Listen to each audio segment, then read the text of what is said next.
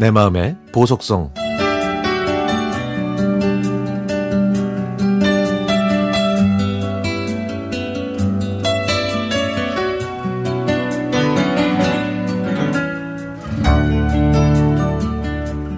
얼마 전에 너를 기다리는 동안이라는 시를 읽다가 문득 30여 년 전의 일이 떠올랐습니다.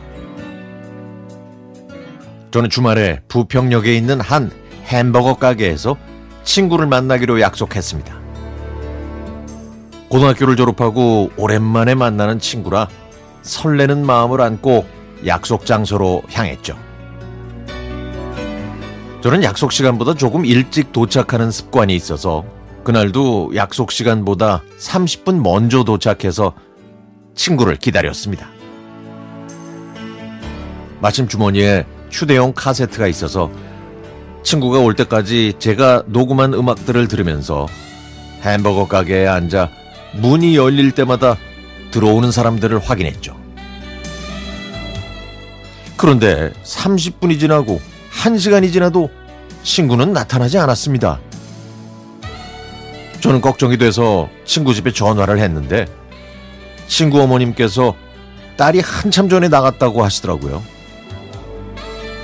혹시 집으로 연락이 오면 친구가 약속 장소에서 계속 기다리고 있다고 전해달라고 말씀드렸죠.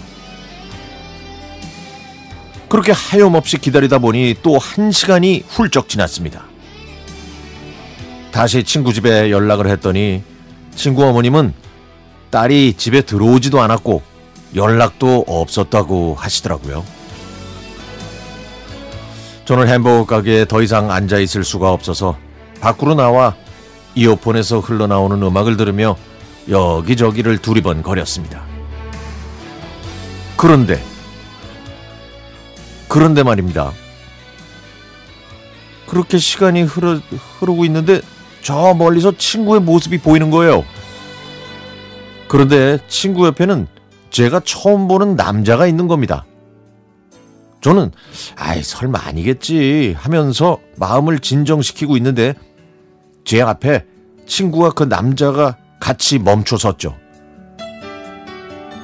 친구는 저한테 미안한 기색 하나 없이 웃으면서 그 남자를 자기 남자친구라면서 소개했습니다. 순간 저는 말문이 막히고 어이가 없어서 그 남자와 짧게 인사하고 친구를 옆으로 잠깐 불러냈죠. 저는 친구한테 나랑 만나기로 해놓고 연락도 없이 이렇게 늦게 남자와 나타날 수 있냐고 따졌습니다. 친구는 저와의 약속을 깜빡 잊어버리고 남자친구를 만나다가 집에 연락했더니 엄마가 알려줘서 여기로 왔다고 하더라고요. 저는 불과 이틀 전에 한 약속을 잊어버렸다고 천연덕스럽게 얘기하는 친구가 정말 꼴도 보기 싫었습니다. 저는 화가 나서 친구한테 인사도 안 하고 곧바로 뒤돌아 집으로 돌아오고 말았습니다.